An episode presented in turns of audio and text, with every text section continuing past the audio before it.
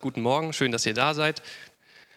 Ähm, Im vergangenen Monat haben meine Frau Inga und ich eine Reise durch Schweden unternommen. Der Anlass war äh, unsere kirchliche Trauung und da sind wir drei Wochen lang on Tour gewesen, haben bei herrlichem Wetter sowohl tolle Städte als auch wunderschöne Natur gesehen. Und ich weiß nicht, wer schon mal von euch in äh, Schweden war. Für mich jedenfalls war das das erste Mal und man hat ja immer so seine Vorstellungen. Bestes Beispiel äh, sind eigentlich nicht Ikea und auch nicht Köttbullar, sondern schwedische Häuser, finde ich jedenfalls. Da hat man immer so diese ähm, Poster und äh, Kalenderbilder gesehen. Die typische Vorstellung sieht so aus, rot aus Holz, weiße Fensterrahmen, eben wie bei Michel aus Lönneberger. Und das Schöne ist, so sehen die Häuser dort tatsächlich aus, jedenfalls sehr häufig.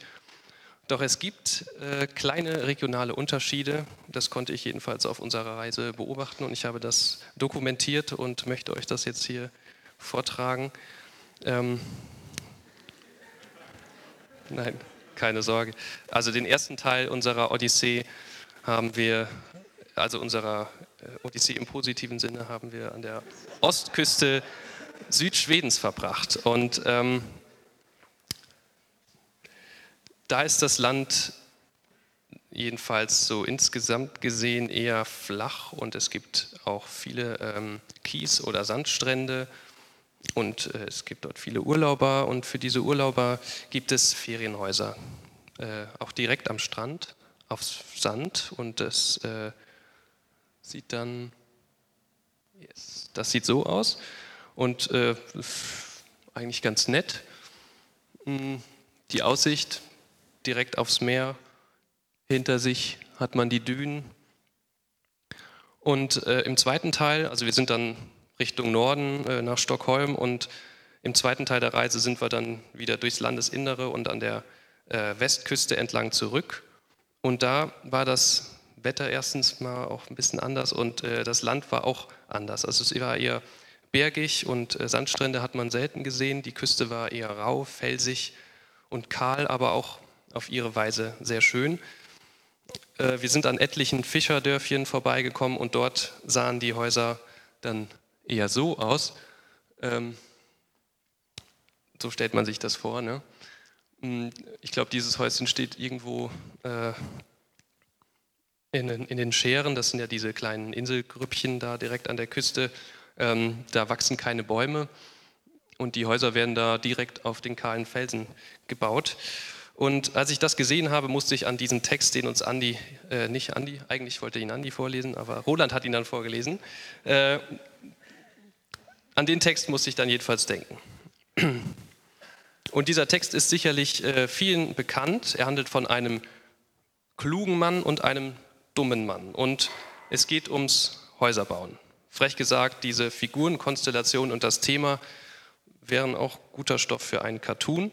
Aber vielleicht ist auch genau das die Stärke dieses kurzen Textes, diese Einfachheit eben. Und es gibt andere biblische Texte, für die Ähnliches gilt und ähm, die lassen uns Erwachsene häufig dazu verleiten, dass wir sie sehr schnell beiseite legen.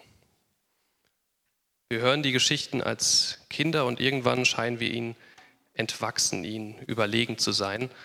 Jedenfalls geht es mir bei manchen ähm, ja, Bibeltexten so und auch im Falle dieser Klug gegen Dumm oder Fels gegen Stein Erzählung ging es mir ähnlich.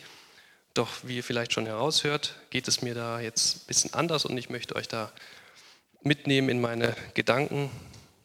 Ähm, vielleicht könnt ihr was damit anfangen. Und weil der Text so schön kurz ist, lese ich ihn jetzt nochmal vor und ihr könnt gerne hier vorne auf der Leinwand mitlesen. Steht übrigens in äh, Matthäus 7 ab Vers 24. Darum, wer diese meine Rede hört und tut sie, der gleicht einem klugen Mann, der sein Haus auf Fels baute. Als nun ein Platzregen fiel und die Wasser kamen und die Winde wehten und stießen an das Haus, fiel es doch nicht ein, denn es war auf Fels gegründet. Und wer diese meine Rede hört und tut sie nicht, der gleicht einem törichten Mann, der sein Haus auf Sand baute. Als nun ein Platzregen fiel und die Wasser kamen und die Winde wehten und stießen an das Haus, da fiel es ein und sein Fall war groß. Und es begab sich, als Jesus diese Rede vollendet hatte, dass sich das Volk entsetzte über seine Lehre, denn er lehrte sie mit Vollmacht und nicht wie ihre Schriftgelehrten. Eine Frage, die man, wenn man solche Texte liest, stellen sollte, jedenfalls meiner Ansicht nach, äh, aber vor allem bei diesem Text von enormer Wichtigkeit ist, äh, wäre, in welchem Zusammenhang steht das? Also das Bild, das Jesus hier zum Besten gibt, bildet quasi den Schlussakkord der Bergpredigt. Denn unmittelbar nach diesen Versen heißt es, als er aber vom Berge herabging und so weiter. Also was Jesus in diesem Gleichnis sagt, bezieht sich auf die Bergpredigt, über die wir an den vergangenen Sonntagen einiges gehört haben. Also ich nicht, aber ihr. Mm, deswegen möchte ich da jetzt nicht zu viel zu sagen. Die zweite Frage, was steht da eigentlich? Das wäre eigentlich die erste Frage. Aber ich habe das jetzt mal umgedreht. Das eigentliche Thema ist ja nicht das Häusle baue. Der Text ist ein Gleichnis. Und Gleichnisse verwenden ja ganz bewusst Bilder aus dem Alltag, wie zum Beispiel hier den Hausbau. Und Jesus hat bewusst kurze Gleichnisse verwendet, denn die Hörer konnten damals nicht anschließend ins Internet gehen, äh, sich den, äh, im Podcast da irgendwas runterladen und sie hatten noch nicht mal die Möglichkeit, das Gesagte mitzuschreiben, denn sehr viele Leute konnten nicht schreiben und Schreibmaterial war außerdem enorm teuer. Also es musste ähm, versucht werden, die Botschaft möglichst komprimiert und auch möglichst überspitzt und unmissverständlich in ein Bild zu packen. In ein Bild, das sich jeder einprägen konnte, in ein Bild, was, was jeder kennt. Und das Bild, das er hier verwendet, damit konnten auch garantiert alle etwas anfangen. Vor allem, wenn man bedenkt, was ähm, Regenfälle für die Menschen dieser Region bedeutet. Man denkt dann natürlich, ja, äh,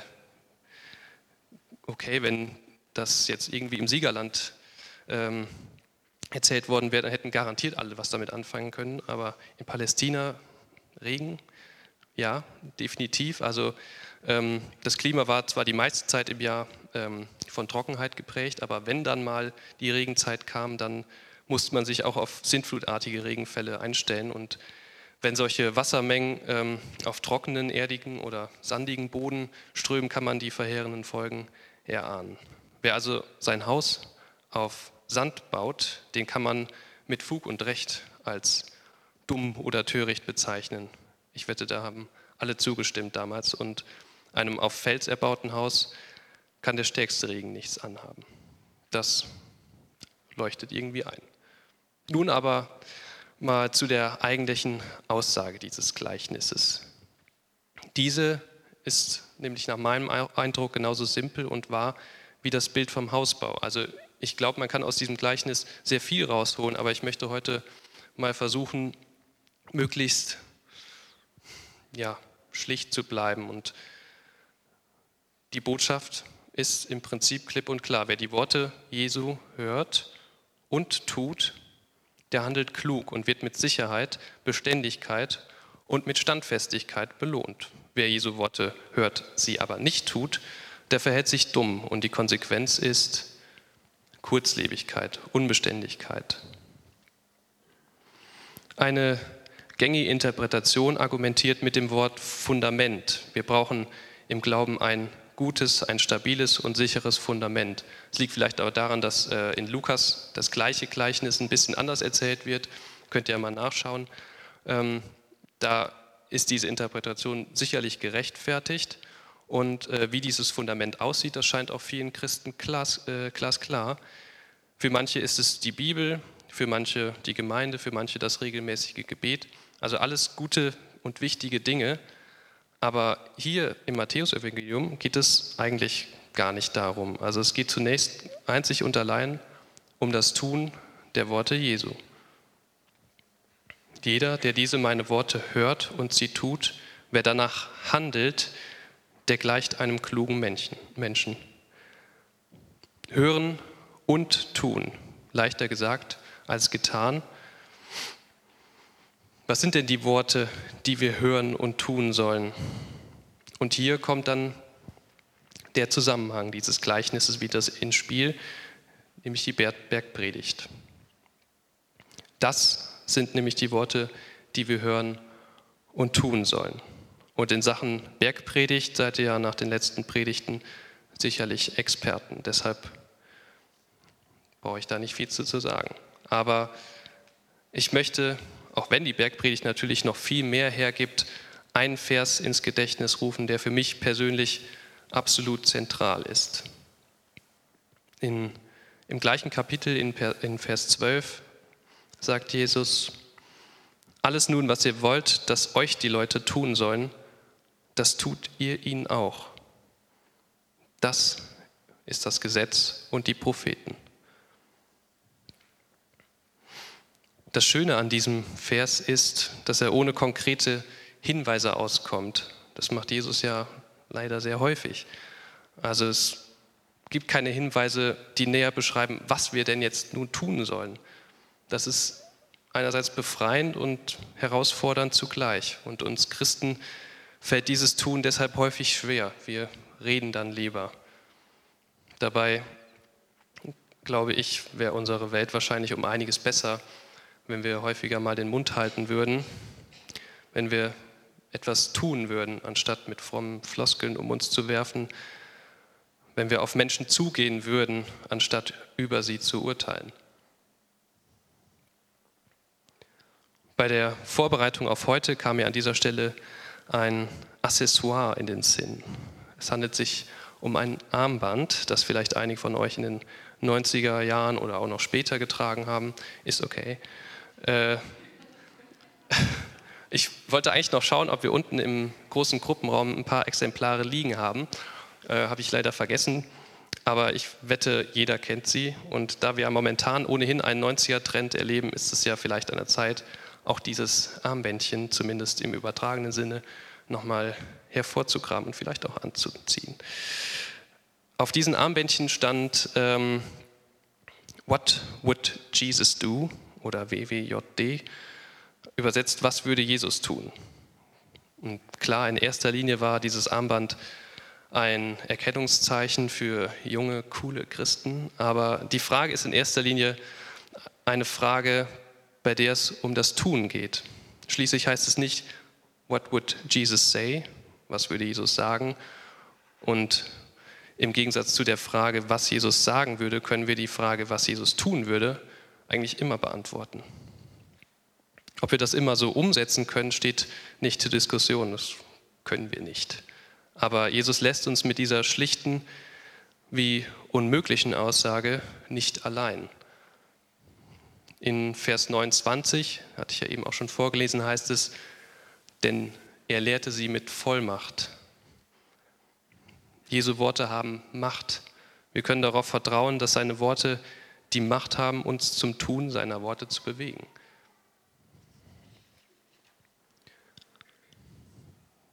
Das alles ist für uns zugegebenermaßen ein eher untypisches, untypisches ähm, Fundament, so gar nicht klar mit festen Regeln, Formen und so weiter.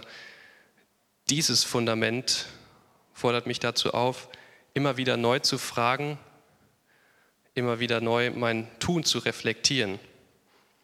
So befreiend es auch ist, ich bin gefragt. Ich persönlich mit meinem Charakter, mit meinem Verstand, mit meinem Gewissen. Ich kann mein Handeln nicht immer nur nach einem starren Fundament ausrichten, weder nach der Bibel noch nach irgendwelchen Glaubenssätzen und erst recht nicht nach irgendwelchen Menschen, die meinen, sie haben alles verstanden. Ich kann mein Handeln nur an einem Fixpunkt orientieren und das ist Jesus Christus. Und dieser Jesus Christus hat uns zum Glück äh, ein Evangelium gebracht, das eigentlich gar keiner Interpretation mehr bedarf. Denn hier wird die Botschaft so unmissverständlich wie nur möglich und sie lässt sich eigentlich mit einem Wort zusammenfassen. Liebe. Und diese Botschaft ist weder kitschig noch verweichlicht sie irgendwas. Wenn wir diese Botschaft ernst nehmen und in unser Zentrum stellen und danach handeln, dann geschieht Versöhnung, dann herrscht Ehrlichkeit, dann spielen Religion oder bestimmte Überzeugungen überhaupt keine Rolle mehr. Dann passiert ein Stück weit Reich Gottes. Und ja, das hat mich in den letzten Tagen ja, bewegt und das wollte ich euch gerne mitteilen. Und ich bin schon am Ende und sage Amen.